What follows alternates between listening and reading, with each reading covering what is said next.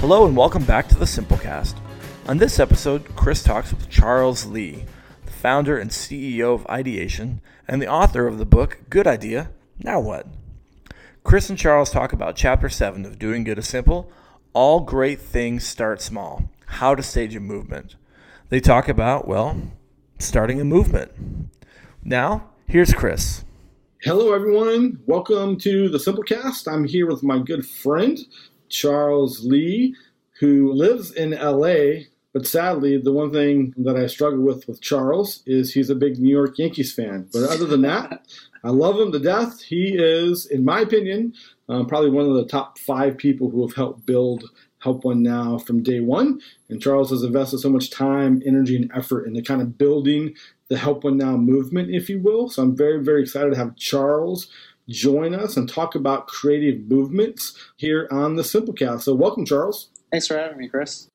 All right, so real quick before we jump into some of the questions, could you please just kind of kind of fill in who you are, what you do, how folks can kind of engage in the work that you're doing? Yeah, absolutely. I have a company called Ideation, and uh, we work primarily with executives on helping them literally refine their ideas and take it to execution through a lot of our creative services. So that's in a nutshell what we do, and uh, people can connect. Just Google Charles Lee, and I, I should pop up somewhere. Yes, you definitely pop up. and if you want to Google Charles T. Lee, you definitely will pop up. So, Yep. so Charles, I'm really excited to have you. You have been a great friend to Help One Now.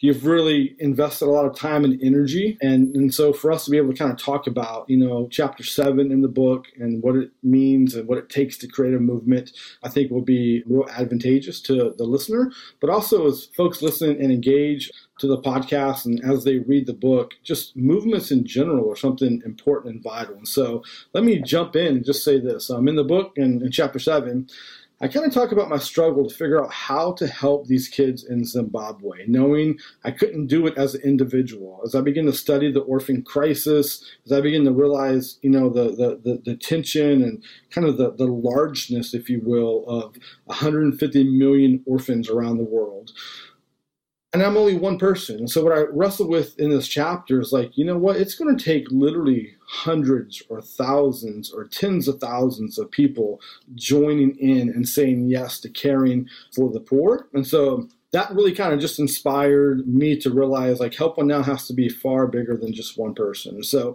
you're known kind of as the movement guy i've been a part of multiple things that you've done and that you're doing and i know in your Moleskine you have three or four other ideals that you're going to do in the future even though you won't tell us now but i know you have stuff you're working on so can you just kind of share a little bit about the importance of movements and maybe a few of the movements that you've been a part of Absolutely. You know, as you mentioned, Chris, I think anybody trying to do something of significance and trying to either solve a problem or contribute to a solution will soon find out that anything meaningful you're trying to solve for requires more than just you. And uh, years ago, I read this book, and it really talked about the power of we. That you know, we are smarter than me, and we saw. You know, I first saw this in different types of business spaces where you had various large brands really sh- make a shift to becoming more open about their concepts and then inviting the general public at large to engage at a broader level. And I think that's really smart. And I think the reason that I am so attracted to trying to curate movements, if you will, is really built upon the fact that, you know, often the best solutions, the best ideas really require often seemingly unrelated concepts to intersect.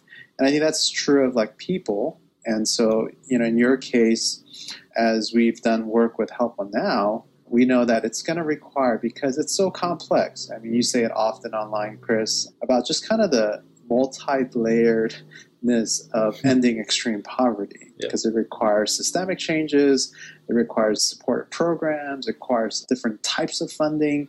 And so I think creating a movement is really essential for anybody who wants to do something significant. Awesome. It's funny and interesting you say that. One of the struggles people have when they initially see the title of the book, What If Doing Good Was Simple, a lot of folks are like, that's crazy talk. Like it's it's not Yeah. simple at all.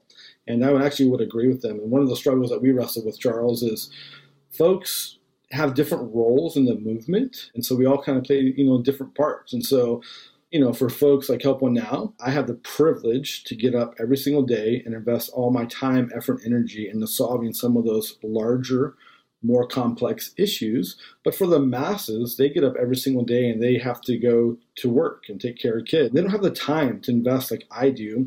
And so tell me about the importance of different roles that people play in movements. Yeah, you see it in sports often where you have certain players that are definitely those who have kind of risen above in specialty in their given position. And then you also have role players that are as important in the sense that without them, quote unquote, the stars or those who can uh, dedicate more energy of a particular way that they're gifted can really flourish.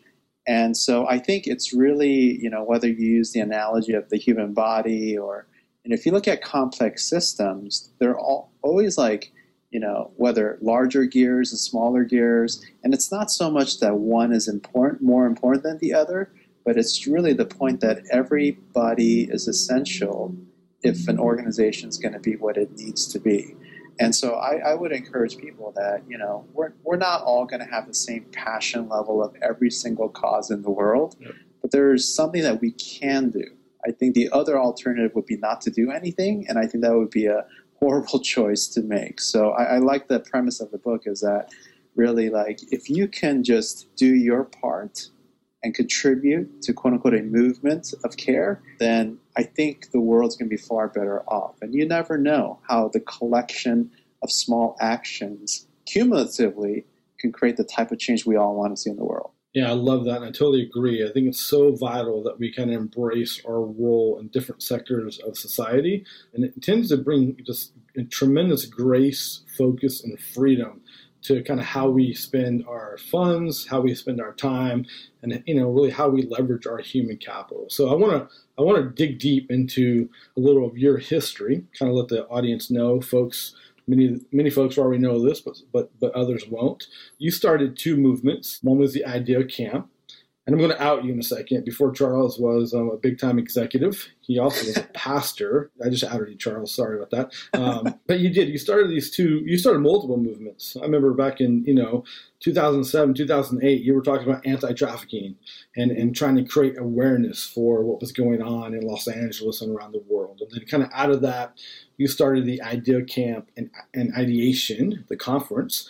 Can you talk about kind of how you started those movements and what you were hoping to accomplish, and if you did accomplish what you were hoping for? Yeah, I'll, I'll just use one of those as an example. Idea Camp was initially a concept that was birthed out of me sitting at an event at a, at a leadership conference one day and, and thought, you know, all of us were here, thousands of us were here listening to somebody just talk.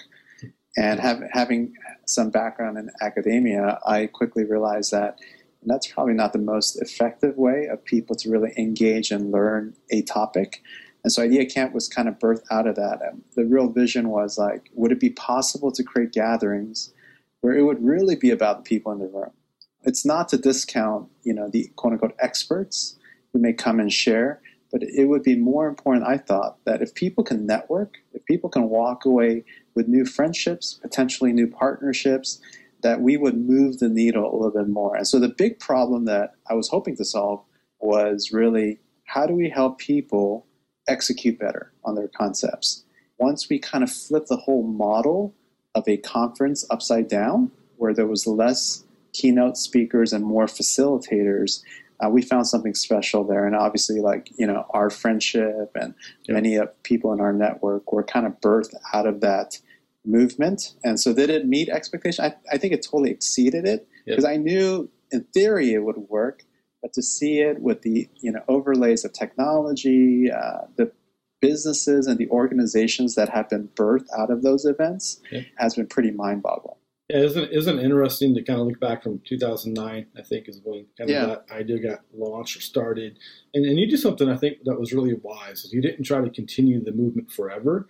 You allowed the movement to kind of to to naturally evolve and to allow other people to jump in and to lead it and to guide it. And then there came a point, and you know, anyone who's been um, a part of the Idea Camp knows it could easily happen again, or it may never happen again. So, can you talk about the importance of knowing when kind of to end a movement as well? Yeah, I think we identified a couple of years in because I think you're a big part of most of our events.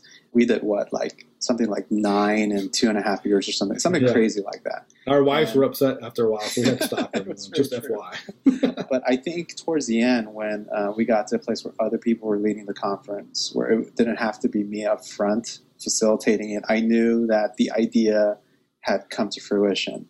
And by then, other events were kind of adapting this type of model of learning.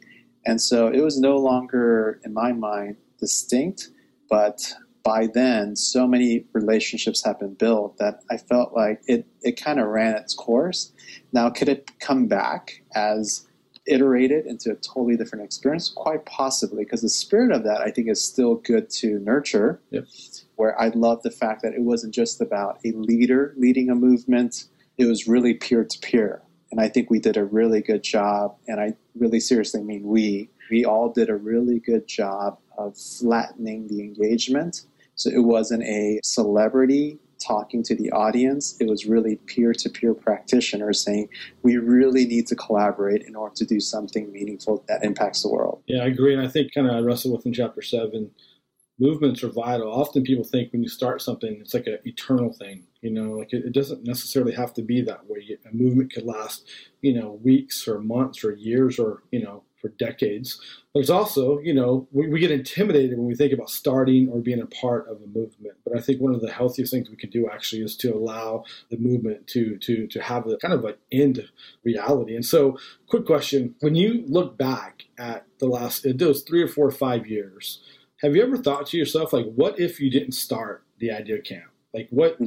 what the world would literally be different. So, one, I guess what I'm trying to get to for the audience is like, starting movements is important because if the Idea Camp hadn't ever been started, so much amazing work maybe would have never been accomplished.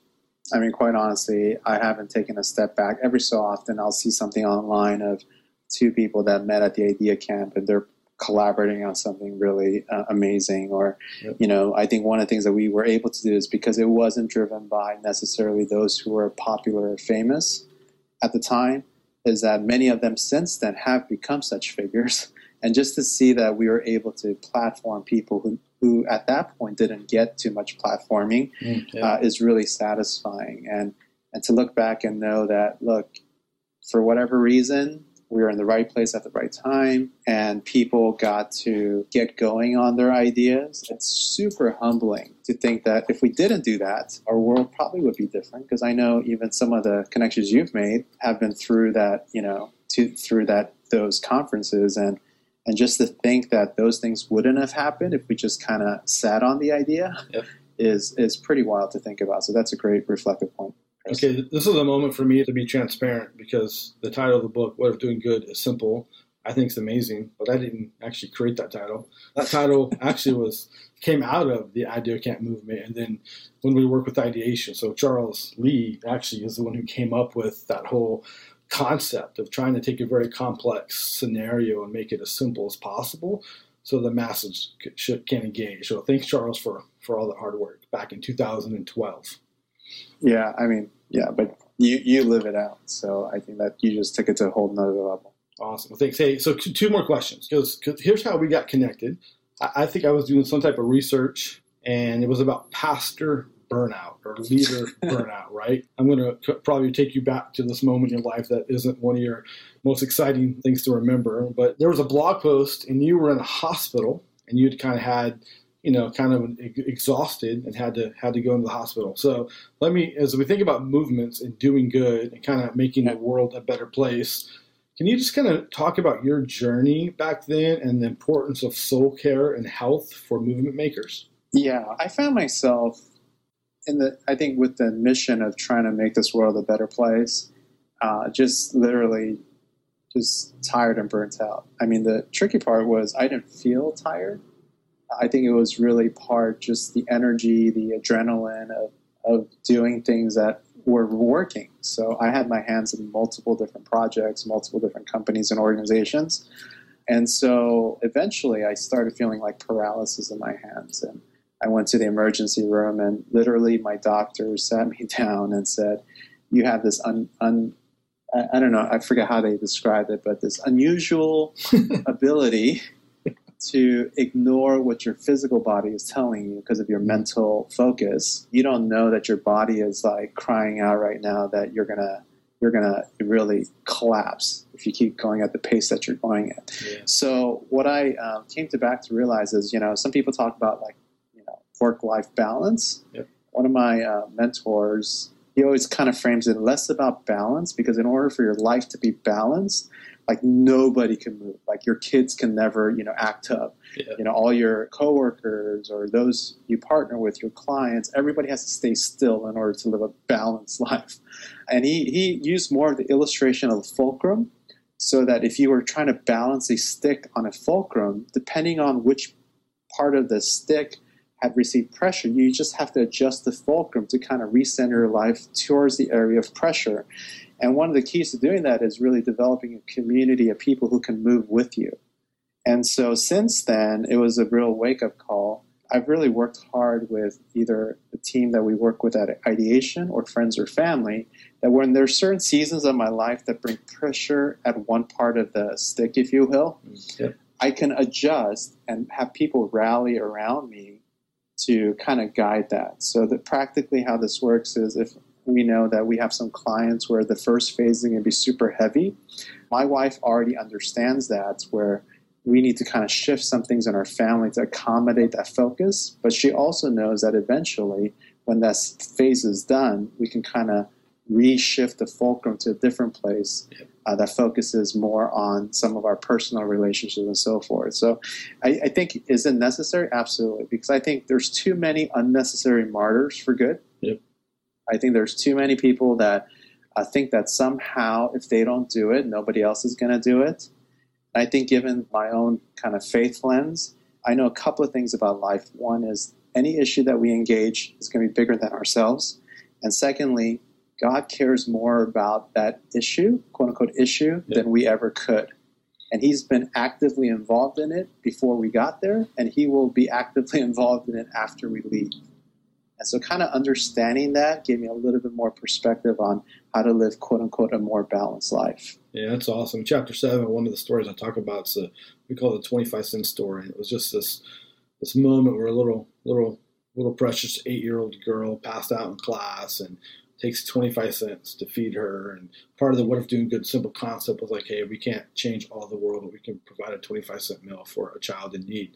But I remember coming back and we and we were living in Austin and we had just kind of moved out of our house into a two bedroom apartment, trying to downsize to kind of get the org off the ground. But I, I came back from that trip so exhausted and overwhelmed. I just remember like that night in this little apartment, just crushed and weeping and I had no more energy and I just I saw too much and too quick of time and the next morning I woke up and actually Charles I think you were one of the one of, one of the guys I called and I just I had to figure out okay if I'm going to do good work long term I'm going to have to figure out a healthy way to do this. So, for the audience, if you're starting a movement or you're part of a movement, give us one or two tips on how we can pursue justice in ways that are really healthy moving forward.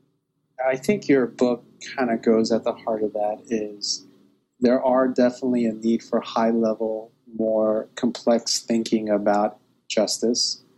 But practically speaking, is we can't control everything. And so I kind of break it down to like, what are some things in my life that can really make this world a better place?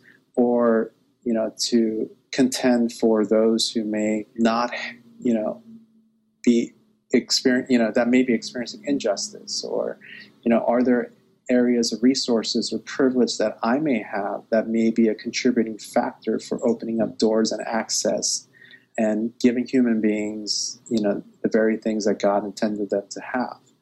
And so it's really breaking it down. It doesn't have to be massive, but it's just day to day.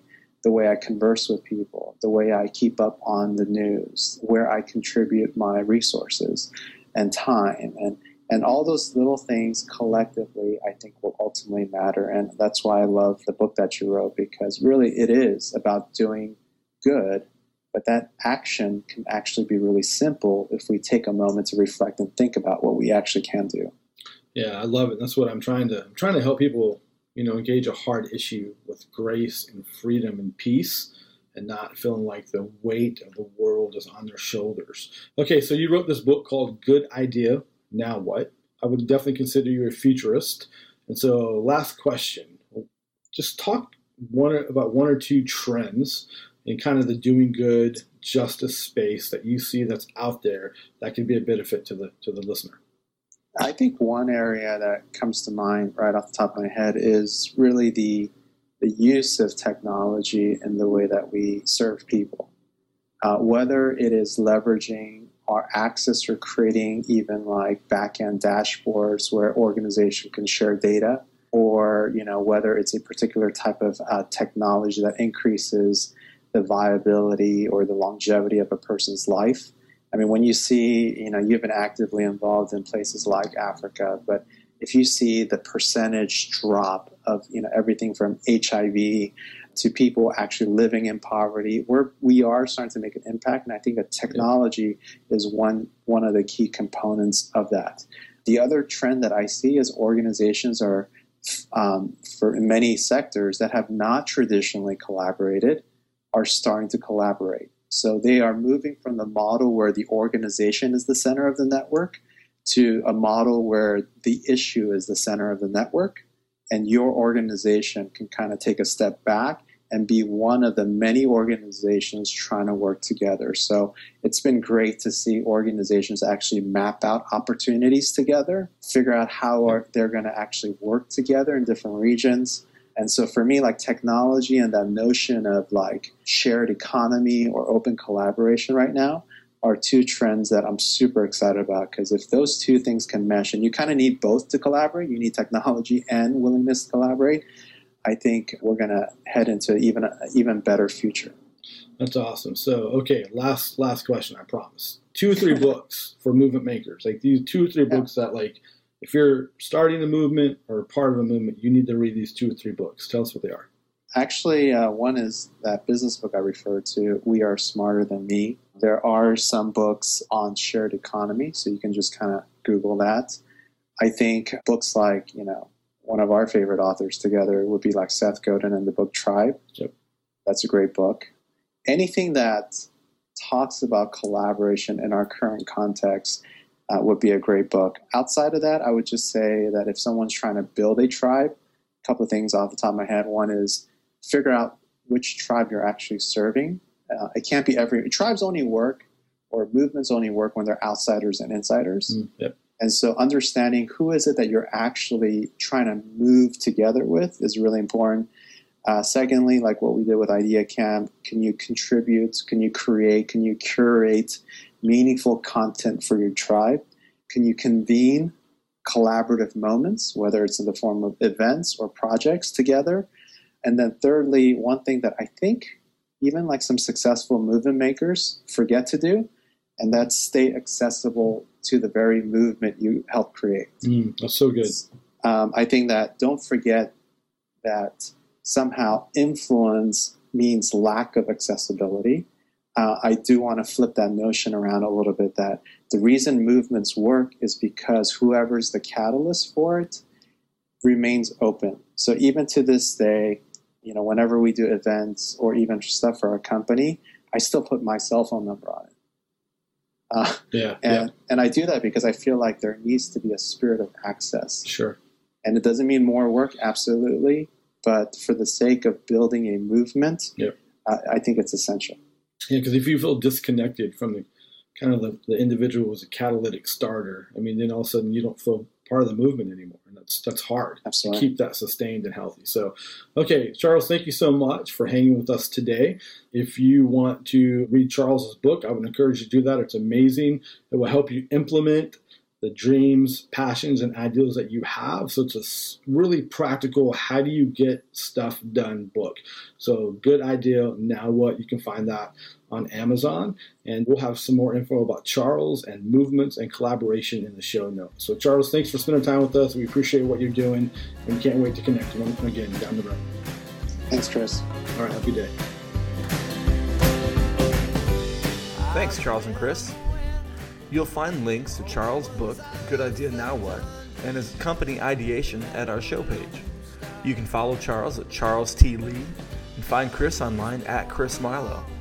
The Simple Cast is produced by Austin Collins and me, Ken Nussbaum, and our music is courtesy of Lamar Stockton.